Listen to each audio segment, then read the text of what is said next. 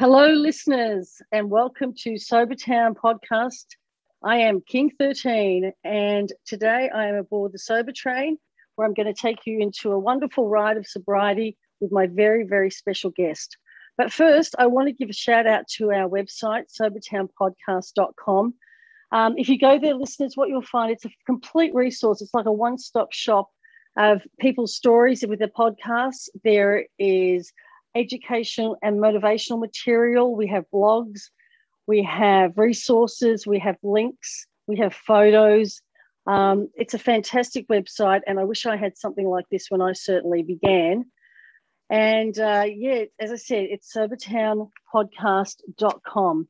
Now, I'm going to get on to my very special guest here today. She's a dear friend of mine who's been very influential in my journey of sobriety and she's all the way from Norway, and her name is Lise Fiona. How are you? Hello, hello, Debs. This is um, a great pleasure. Thank you for having me. It's a pleasure for me too. And all the way across the world, it's so lovely that you joined me here on the train today. So, for our listeners, what we're going to do is please, you know, the floor's your. Just tell us a little bit about where Lise Fiona's story, Carrie, uh, sort of came from. Yeah, I will. I will go back to the start. That was that was what you meant, huh? Yeah. Started yeah. yeah. Well, I started uh, experimenting with my father's cupboard with uh, with uh, what, what do you call it in English? Bar cupboard or something? Yeah, where all the liquors. Yeah, and he was the liquor cupboard. Yeah. Yeah, he was a dentist, so we had he had this uh, dentist liquor, which was 96% liquor, very, very strong. And uh, I don't, when I think about this today, I don't get it. Why did he had that on the floor? Because it was, you know, I had two siblings which were really just toddlers at the time. And then, then it was me, naughty me, who experimented and stole his 96% uh, liquor, which I measured uh, in a, I don't know, measure cup or something. And then I took, I boiled water with sugar to replace it. I don't know. I don't know where I got that idea. I don't don't ask. I don't think we didn't have Google. so uh, that was a wild thing, and I served it to my uh, closest friends. We would put one small cork or what you call it from uh, from the top of the yeah the, the bottle. Very very little of course because this was really you know dangerous stuff. Uh, in a cup of tea and then tea and then raisins and lemon and sugar and then we will drink it hot you know like a hot cup of tea with a bit a little bit of 96% of alcohol that was what we did. And that was quite innocent. We never got drunk on this. We just tasted it because this was what my mother served in my home to the guests that uh, came to visit. It was called grog, uh, and it was sort of a, a Swiss thing from Switzerland or maybe mm-hmm. German or something like that, or Austria or from Austria. So that was the beginning. And then I don't think I can't remember that I stole anything else that this uh, this liquor, and I can't remember that we drank it another in uh, in another way. So I didn't know another way to to drink it. I can think of many ways today, but then I didn't know. so that was quite innocent, but mm. it was the start. And then uh, I think I started to drink beer for one one reason or another and we had these large bottles of beer when I was um, young. I was probably 15 then. And uh, we would drink on all these. Uh, I would do. I would uh, sail at the time, so we had all these sailing competitions. And after the sailing competitions, we would have a party and we would drink. And uh, we we couldn't get into the to the to any clubs or anything because we were so young. So we were drinking outside of these, uh, uh, yeah, this party where there was a, a, sailing party, and then we we would go in. I don't understand how they could let us in when we had been drinking outside. But well, that was a problem because uh, no one could, you know, uh, uh, manage their drinking. We would always drink too much and get sick and everything. That's how I remember it anyway. And uh, I can't really remember so many details from my from my youth, but I'm sure that alcohol was uh, part of it every weekend. Not not not daily, but every weekend uh, we went to parties. I even had a lot of parties in my house. My mother was always at home, so I had this beautiful um, uh, big room that she built for me after she got divorced from my father and we moved to to this house that she built and she thought that I needed a big room because I was a teenager and she wanted me to have all the friends in the house so, she, so that she could be there and be a supervisor or whatever. Mm-hmm, mm-hmm. So I don't think that the drinking was, you know, totally out of control because everyone knew that she was there. She was sitting in the living room, and every time they had to go to the toilet, they had to go past her and she would invite them in and talk to them and my friends that is and i was also you know so it was it was quite uh, innocent not not really really bad at that time until i started on the what you call high school and we call uh, gymnasium that, at that time when i was 16 then mm-hmm. I think the drinking was more 16, 17, 18. So it developed. And it, that, that was also because I met new people. There, there were more partying, uh, not the innocent thing that I have, more like when the, yeah, you know. And when and when I started after the gymnasium, when I started, I studied law and uh, as a student, we partied a lot. We were mm. we would hang together with the economic students, and we were always there was a lot of drinking all the time. So um, I think that was just uh, it was it was never in the week it was never in the weekdays, and I don't know.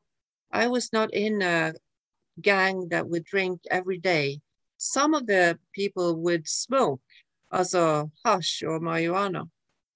But the drinking was more uh, in the weekends, but sometimes very heavily.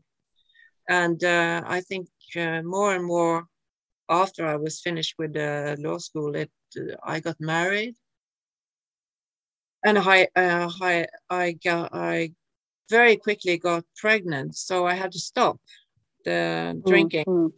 So I never I didn't drink when I had these pregnancy three pregnancy, but they were very far apart as I got my first child um, just straight after I met my ex-husband, and um, I didn't drink as long as I was pregnant and breastfeeding, but then I started again.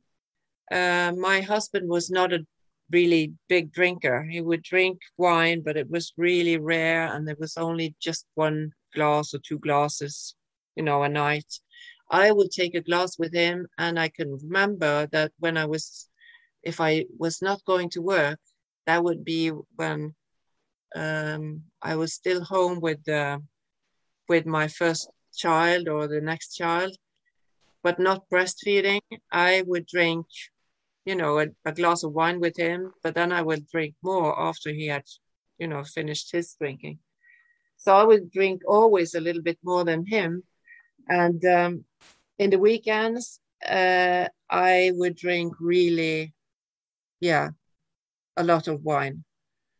So it, I think it developed very slowly. And uh, we were married or living together for 18 years, partly married, 10, 10 years of marriage and then uh, eight years where we were just uh, yeah married before we had, were living together eight years.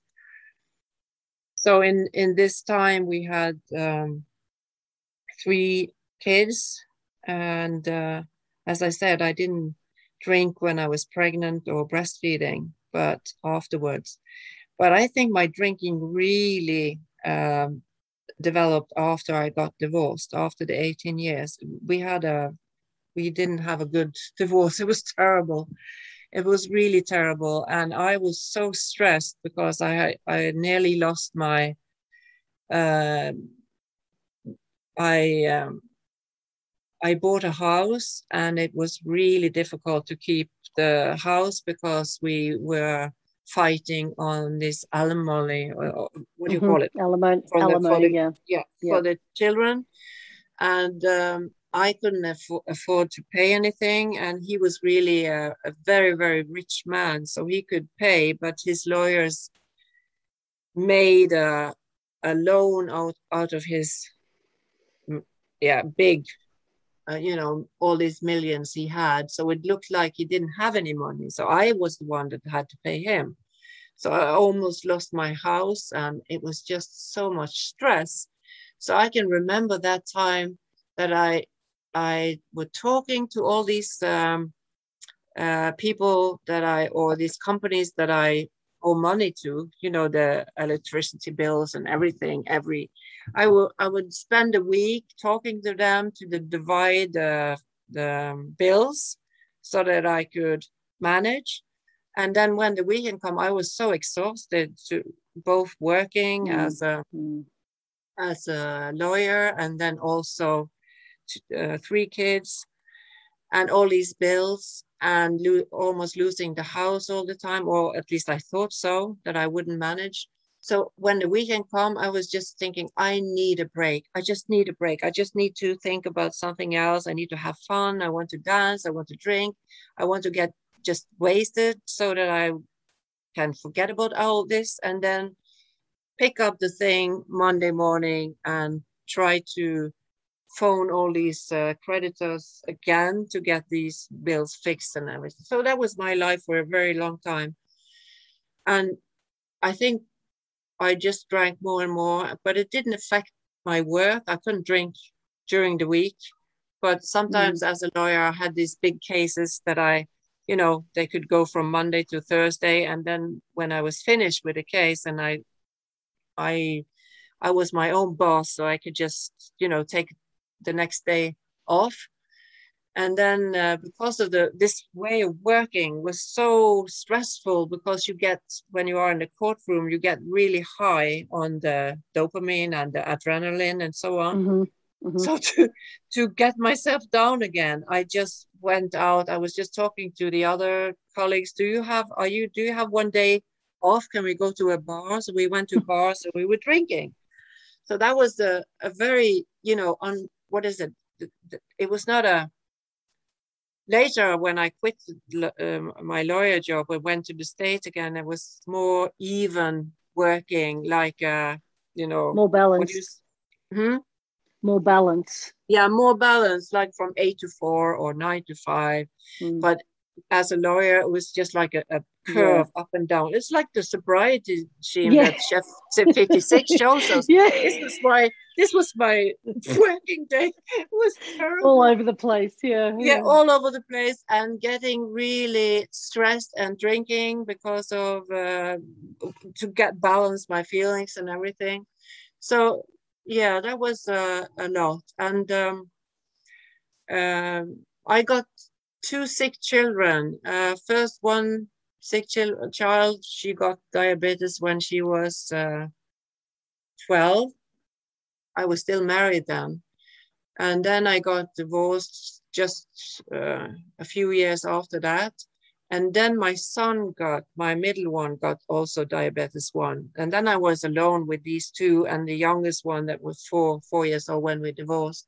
Mm. So when my my middle son got this uh, disease, I was thinking, oh no, my God, I can't be a lawyer anymore because I have to go uh, from my practice and get him from school if he was high or low and in sugar and uh, in his blood sugar. And my daughter had a very sensitive kind of di- diabetes.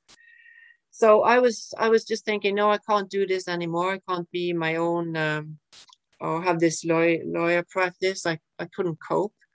So I had to leave leave that and uh, got myself a job in the States because that's more secure in Norway. You can get mm. can get there's something called vacation, and you get There's money for vacation. Yeah, yeah, yeah. I never had a vacation when I was a lawyer, No. but when but in the states there there is, and there is also Yeah. sick leave if, if your children are sick. So there was uh, security that that uh, did that, that I I got into this, uh, uh, and then I could not drink as I had done because as a lawyer, as I told you, it was like the you know the Mm. chef shows us all the time with sobriety thing. and then I had to really straighten myself up. And it was so hard because I was used to do exact, exactly what I wanted to do. If I didn't, couldn't go to work, if I was tired or, yeah, I would, I would, uh, you know, I would take a day, day off and drink. Not during the day, but I mean during the night. And then um, this i remember this period uh, as a very hard period to adjust to this uh, what we call the a4 life i don't know if you call it that but this is sheet of paper that's uh, Yeah, the standard A4 life. paper. Yeah, yeah that's what we call it a4 life very boring life the same every day you know the same time to work and the same thing you do at work and and, and so on and so on so that was difficult. So I can remember that I did drink during the week sometimes because I couldn't stand it. This A4 Yeah. that was a like a tiny box that you were in, and I was not that person. Or it took me a long time to adjust, and then I did adjust. So I didn't drink it during the week anymore, but I drank so much in the weekends that I couldn't. I had all these blackouts and it started to get really terrible and um, i couldn't hide it for you know my kids were now maybe 16 and 10 and uh, 16 plus 6 also 22 and they would notice that mama was not you know i wasn't sober when i got home from these things that i had you know, my friends and so on. So i i would be thinking many times that there's something something wrong. I have all these blackouts. I had to stop. This is terrible. Um, but still i i didn't think of completely stopping i just thought i had to get this under control i just have to moderate Mhm. but and i was i was reading different kind of books about moderation so I had totally forgotten about this moderation period, but I did try and more or less, more or less succeed, but very often not succeed because I had this off switch. It was, it was not totally broken, but it was so broken that I couldn't really control it uh, uh, every time. And more often uh, than not, I would get so these blackouts, you know. So and not maybe for the whole evening, but I would always wake up and I would think, oh, have I have to phone my one of my friends and ask, did I say something? Did I do something? So this was more and more the rule, and it was it was just you know a walk of shame. So I think that um, what what uh, what did it for me that I finally, when the kids had moved, I didn't stop.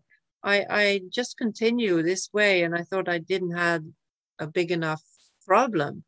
I thought it was, I thought it was okay since many of my friends also drank with me in the weekends. Right, right. So I thought that we were okay, but it wasn't really. So it took a long time before I realized that this is not going to work anymore. So I got I, I talked to my daughter, my doctor, and she referred me to uh, a day uh, treatment thing. So like an outpatient where you went for Yeah. treatment, but you were living at home. Yeah. Yeah. So the, and this was uh, this was not a private thing. I think I think it was part of the health uh, thing in Norway. I can't really Right. remember. So many years ago, and I got a couple of hours there. But then uh, I think uh, the second hour I was there, the second session, I came to this uh, man, which I thought was not getting it at all, getting my problem. He just said, "I think."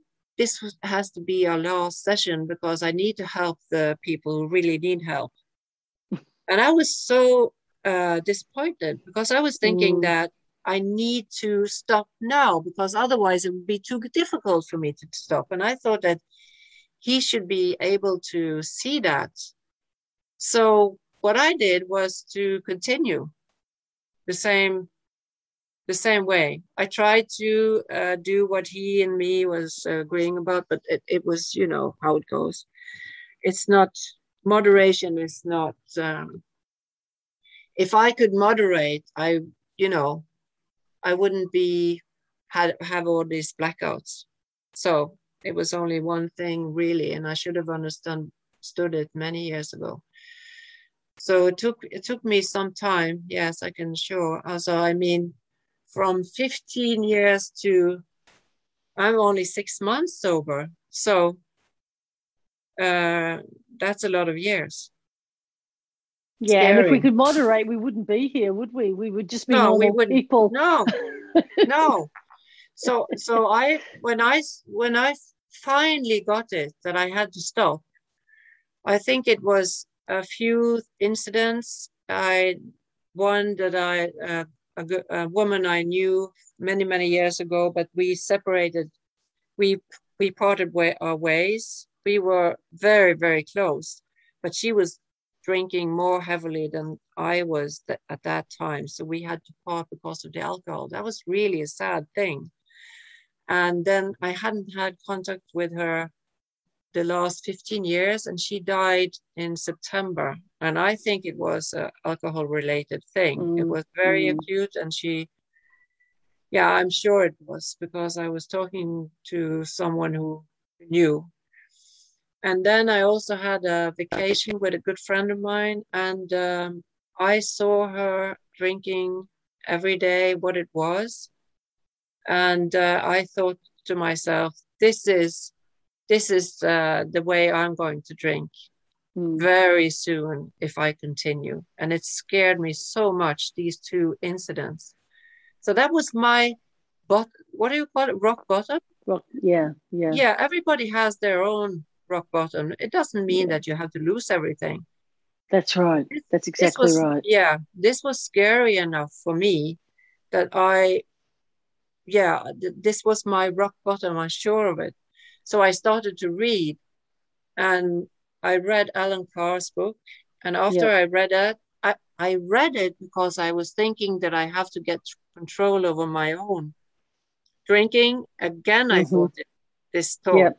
silly yep. thought. Yep. But when I have finished, when I had finished my this book, I was just thinking, no, I have to stop.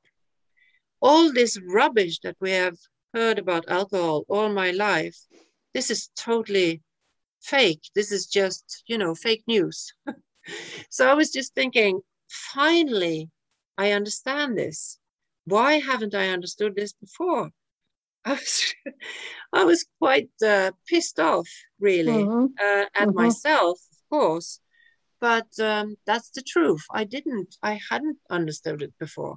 So that was the right timing for me, I think, because these two incidents and this book and then afterwards, it didn't take me long to find Annie Grace's book and Craig Beck. I think Craig Beck before Annie Grace, but I got to these two uh, people because Allen, Allen Carr is dead.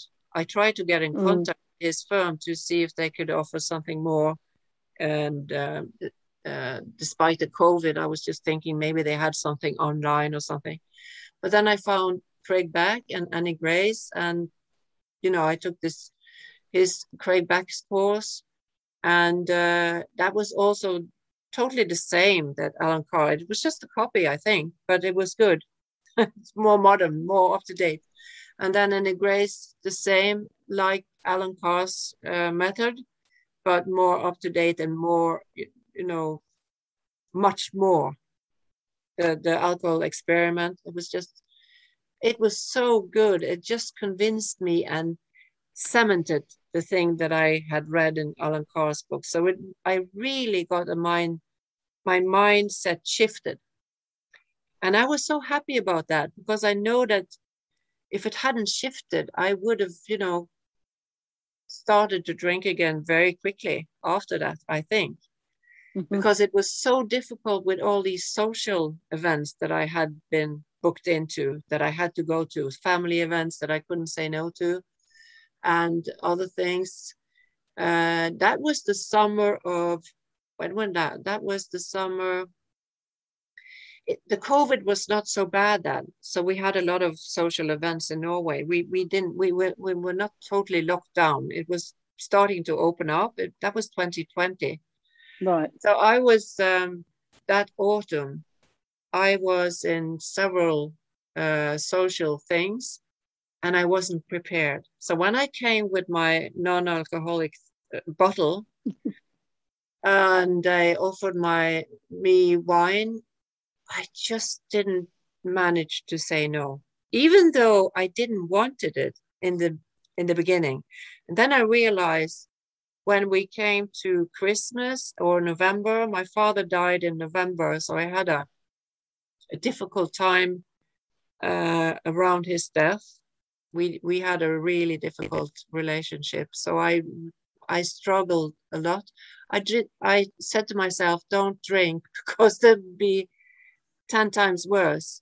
Yeah. But I did drink a little bit around his sitting on his bedside and my sister would come and offer me, me a glass of wine, and I wasn't able to say no.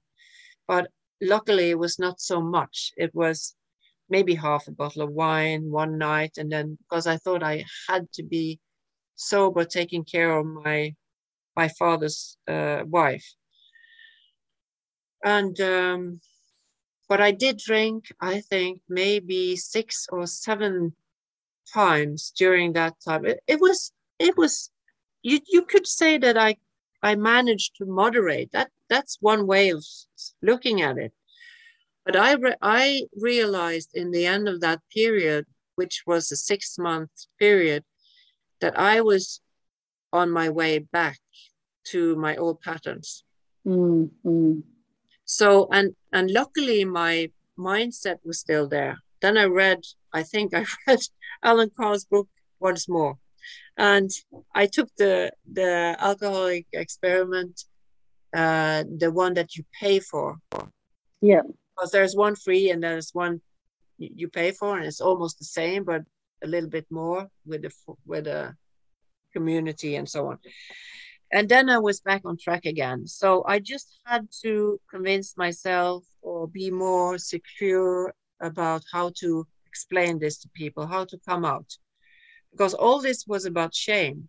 I was so shameful mm-hmm. to go to my nearest friends and to my sister and to my cousin who I always drank with, and she had this uh, communion. Uh, I'm a Catholic, and and uh, we have this communion when you are 13 that all Catholics know about. So I had to go to Oslo and and join this uh, very nice uh, ceremony with my cousin's son uh, that was the one that went to this communion thing. And I couldn't even then say no, thank you to mm. the, So that was in the end of my six months of uh, relapse. That was six, seven relapses.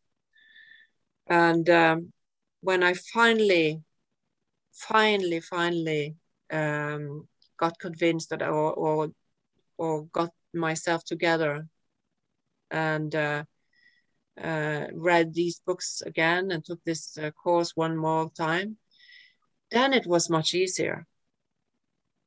Then I didn't have any more, you know, the relapses just, you know, there was no more relapses. Or, you know, uh, as so far today, I don't know what will happen in the future. I'm, I'm yeah. afraid that I yeah. will change my mind. I'm just really afraid that I will think, oh my God, I can probably have one now, but I, I won't, I think, because I know because of this experience that this is not going to work.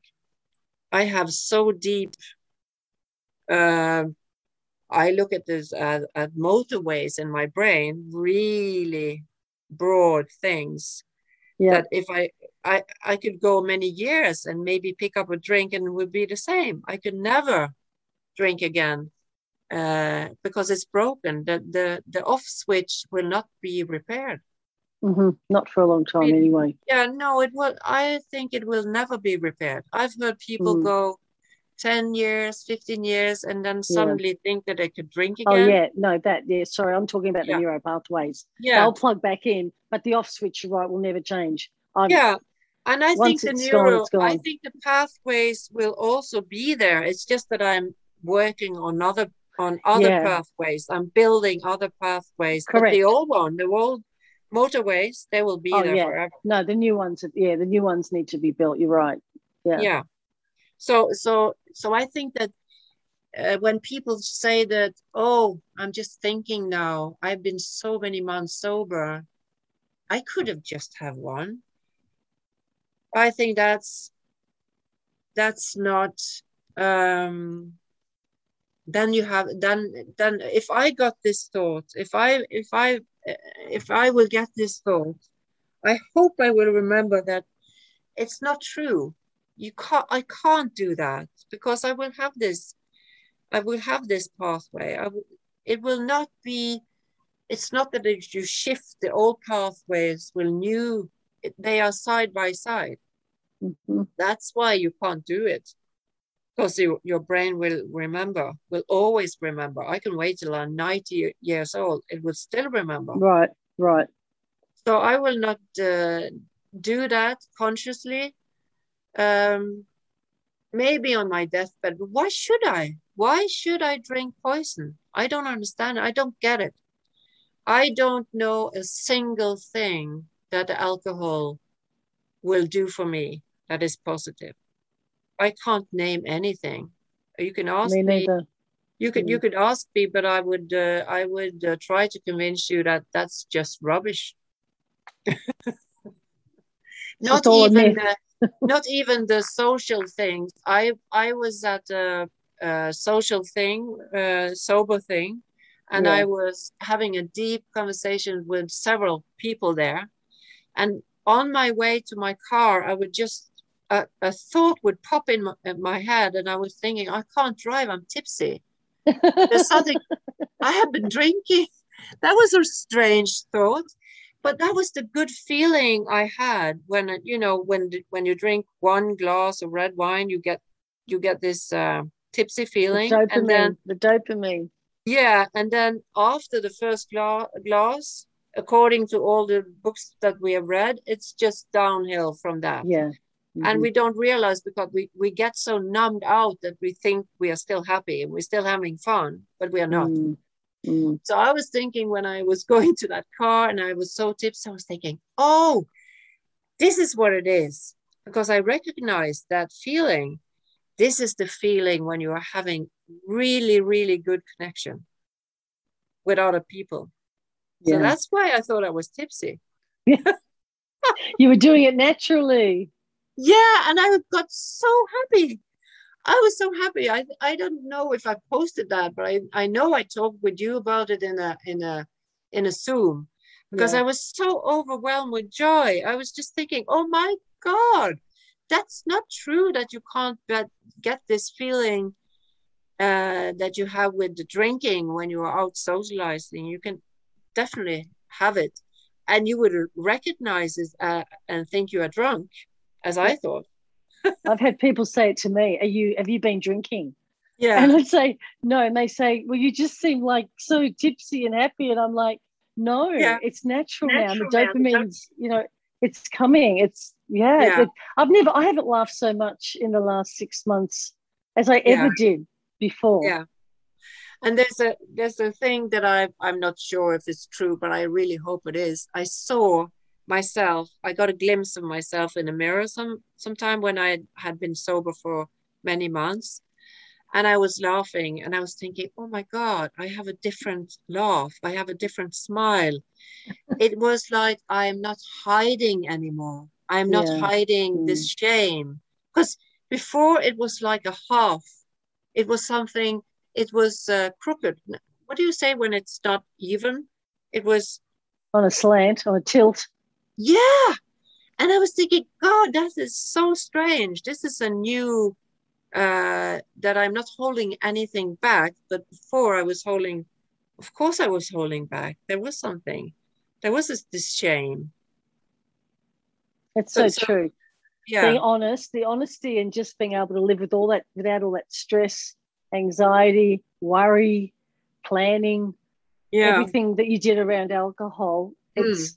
It relieves you, and you can just be go through life in a, in a much calmer, much yeah. calmer place now. You know. But I would tell you if if if uh, if I if I had met someone a year ago or some more than that, more than a year ago, who told me that um, before I read Allen Carr, before all this happened, mm-hmm. who told me that um, you're soon going to uh, start a journey that would be so wonderful, that would be so revealing that you will discover something about yourself that you never have discovered in your grown-up life I would just say, "What? What are you talking about?" I I just have to stop drinking. What are you talking? I wouldn't believe it. I wouldn't understand it. Mm. I wouldn't. I, I would think that I, they came from some sect or some, you know, some cult, some some AA meeting. Oh, sorry, sorry, folks. I'm just I just have the bad. Uh, I have a bad opinion about AA, but I have been there, and I really want to go to AA to get to know sober people because I don't have any I have you and uh, others in the Zooms on the other side of the pond, but it's so far away.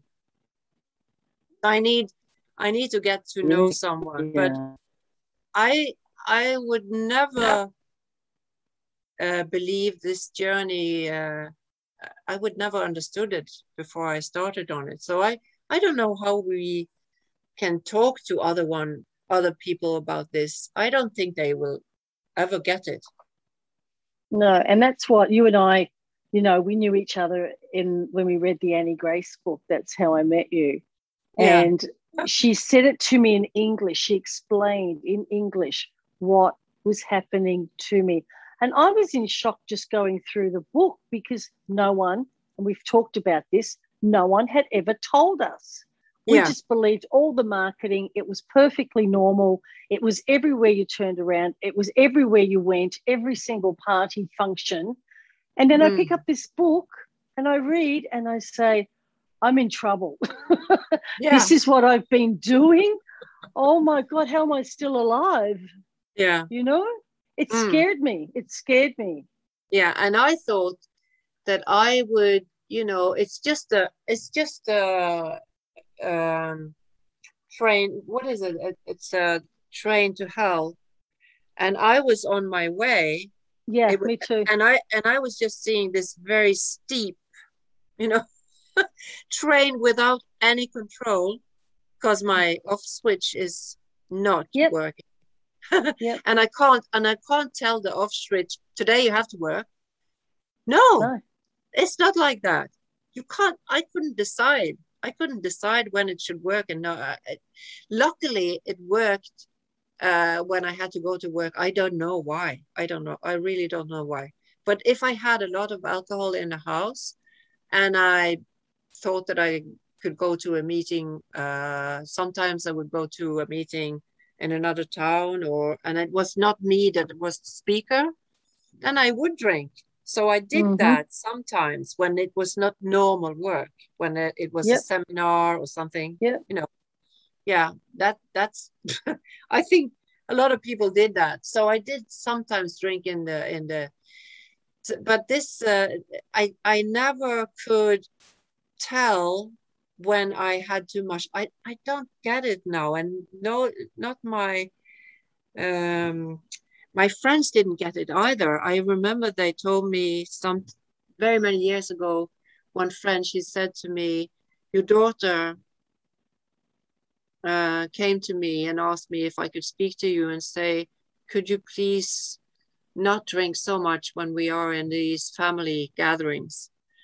Because we would, we would, uh, we were uh, a gang of people who would always have these speeches and if there was a big day everybody had to speak uh, mm-hmm. and hold a speech so, and one time it, uh, it there was it took so long time before it was my turn and i had been drinking so many glasses before my turn came so when i was rising i knew i was not you know i was slurring my words. That that was not good. So um, i remember that time and that was the time that my daughter my eldest one she got so embarrassed. So that was that was hard. Uh, it was um, so that was the the the one time that my friend came to me and asked me and i was thinking oh my god what is wrong with me? Because i didn't i didn't have this conscious at that time i didn't understand that there mm. there was something i couldn't uh, control no right. one or i did i hadn't you know i hadn't understood that that this was an addictive drug that did right this to me I thought it was something with about my character. Same. I, for many, many, many years, I thought that. Of course, yeah. that's what we. That was what we learned. You know, there was something wrong with us. Yeah. The others could. The others could drink and they could manage it. No one told us that this was a very, very addictive drug, almost the most addictive that we have. Maybe uh, it's only a few of these really dangerous drugs that are more addicted than uh, alcohol, isn't it? I think maybe Absolutely. cocaine, cocaine or something. Yeah, yeah. There's only a couple. There's only, yeah. but I like you. I truly believed, and I used to say to people, when I just when I decide to stop, I'll just stop. I truly believed that I could just stop.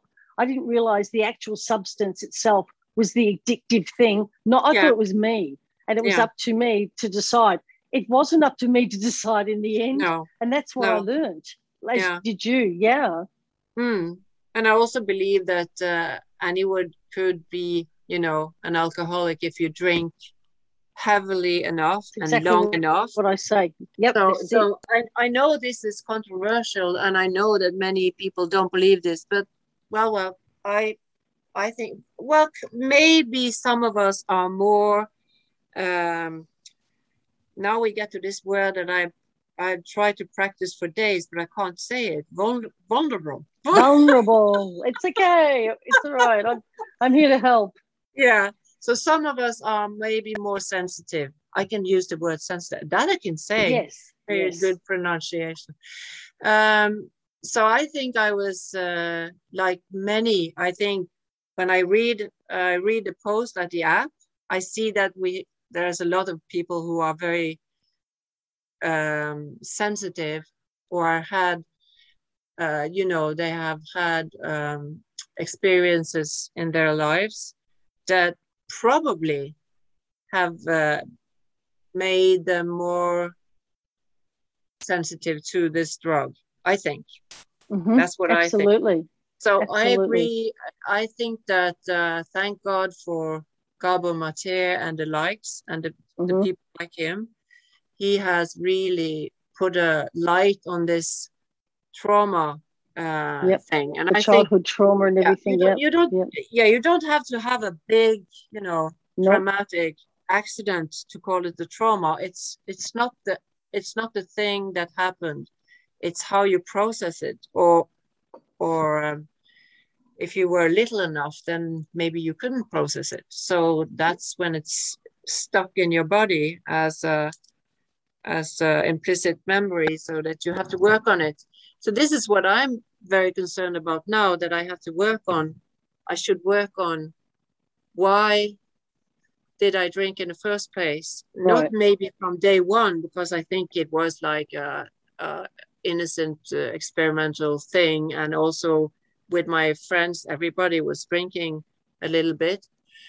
But after some time, I would be the one that drank very, very much compared to mm-hmm. my friends.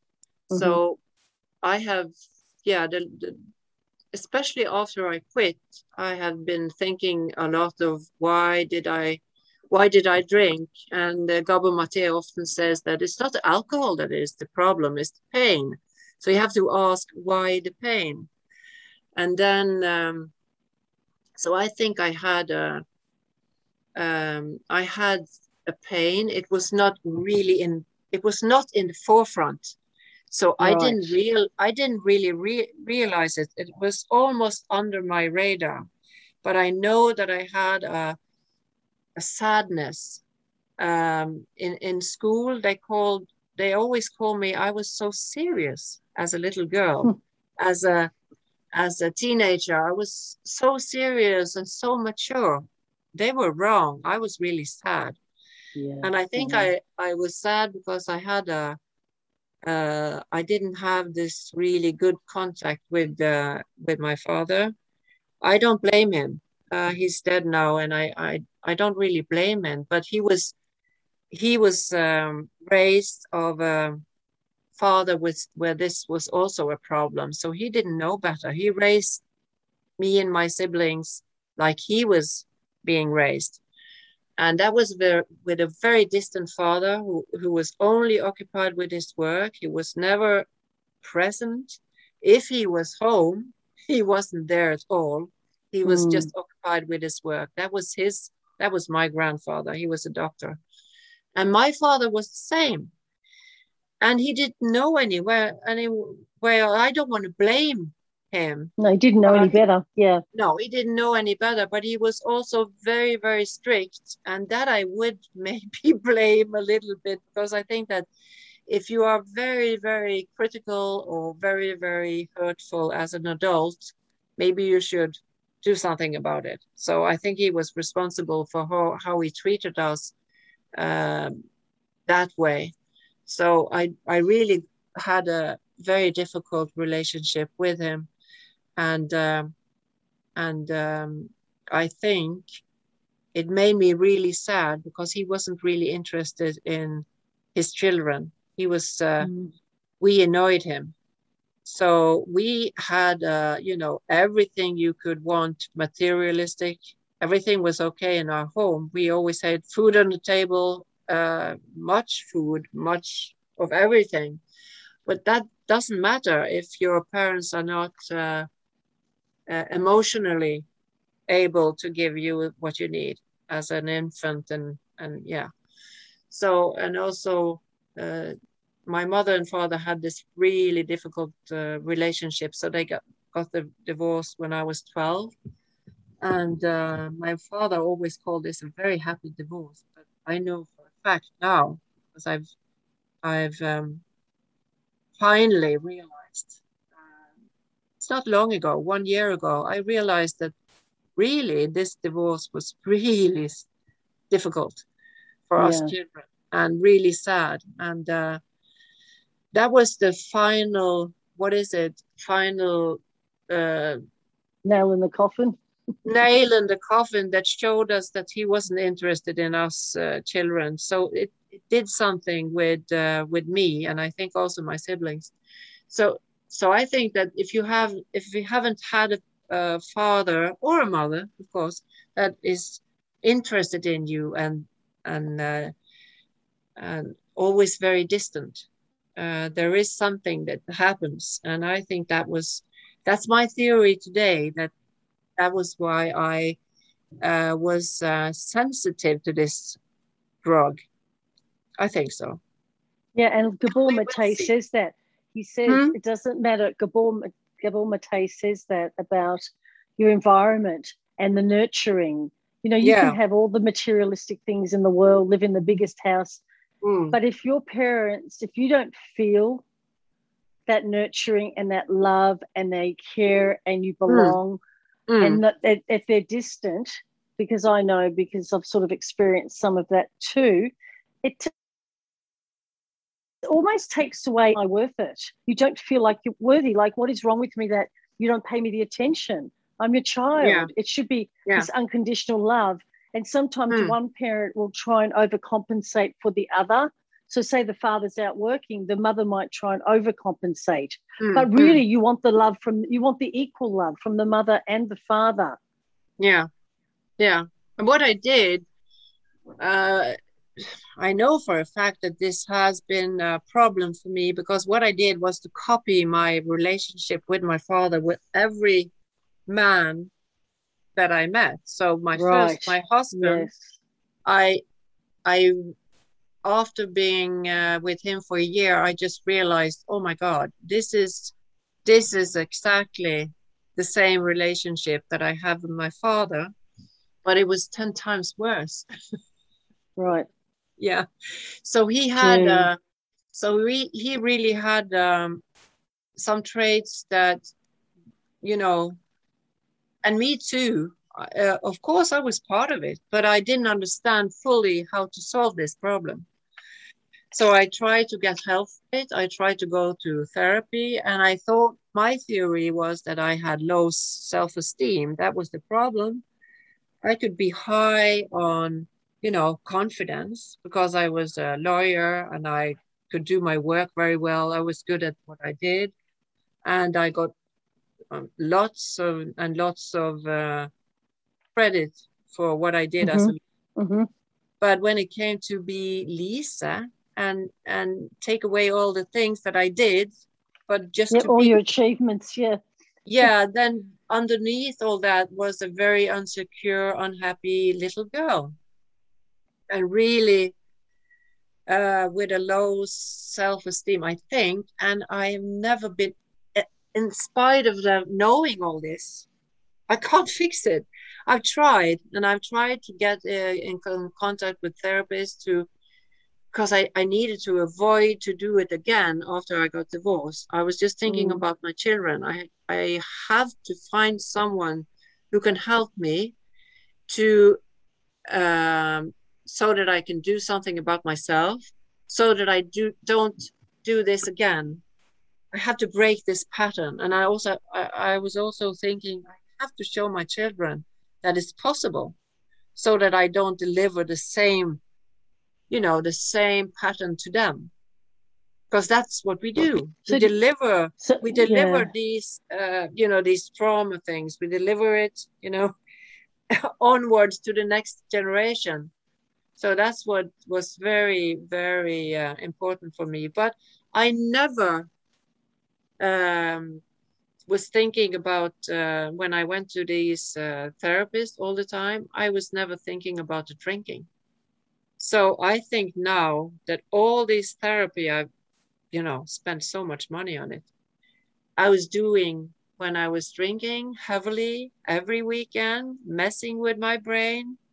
How could I get this fixed when I was stuffing all my feelings down the throat with the red wine? But that's my theory.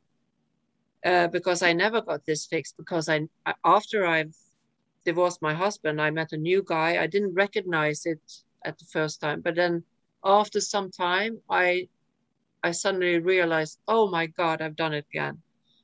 And then it was it lasted six years because I'm so slow. I didn't realize it, took a long time. And then I found a new man just recently. and that took a one and a half year before I realized I'd done the same. But he was so clever. He just he was just hiding all these his traits, and these traits are you know it's like narcissistic traits, and I'm mm-hmm. the con- codependent, I I guess. So I didn't realize it took one and a half year before I, I realized that this man that everybody thought was so nice when when he suddenly took off his mask, he was a totally different person. Mm. He would get ra- he would get these rages, or what you call it in English, rage. He would. That's it. That's it. He scared the hell of me uh, for small thing in in in uh, not important things, really yeah, small yeah. things. And I was yeah. thinking, oh my god, this is just a new sort of the same thing. This is the mm-hmm. same pattern. Why same is pattern. this happening? Why is this happening? Yeah. There must be something really wrong. I haven't fixed myself. I've been working on this for years. This is not fixed. I get drawn to these, um, uh, into this romantic uh, relationship. So now I'm thinking, oh my God, I just have to stay away. no, I have to. just, no, you have no, to get some help my, to fix new, this. Yeah. My, my new theory is that it was the alcohol that prevented me to get well, to get healed. So now I'm trying again. Yeah, and the alcohol, you're right, for all of us, because when I was talking to this gentleman that I interviewed the other day, Jay, he said that your life becomes an accumulation of trauma, mm. or sort of trauma, I'm sorry, depending how you say it, trauma, trauma. But it's true. It accumulates over time. It doesn't go away. We just push it down, push it down, push it down with the alcohol mm. to forget, to numb the pain. And yeah. I think just like alcohol does, has the same effect on all of us because the process, like you said, it's the same for everybody. Just the time frame is different. The substance will get you, you know, eventually, if you drink enough, that's going to happen. And then we decide that we're going to quit and we think that, oh, that's good, I've quit, everything's great. And that's not the case at all. It's great that you stop and put the bottle down, but then all these feelings, these emotions, the trauma, and it could be emotional trauma, physical trauma, it could be just anything, experience trauma, it could be a bad character, it could be anything, a bad accident, but it's there. And how do we heal that? Okay, I think Lise, Fiona, and I are getting kind of thirsty, so it's time for a cup of tea. We're going to take a short break and we'll be back shortly.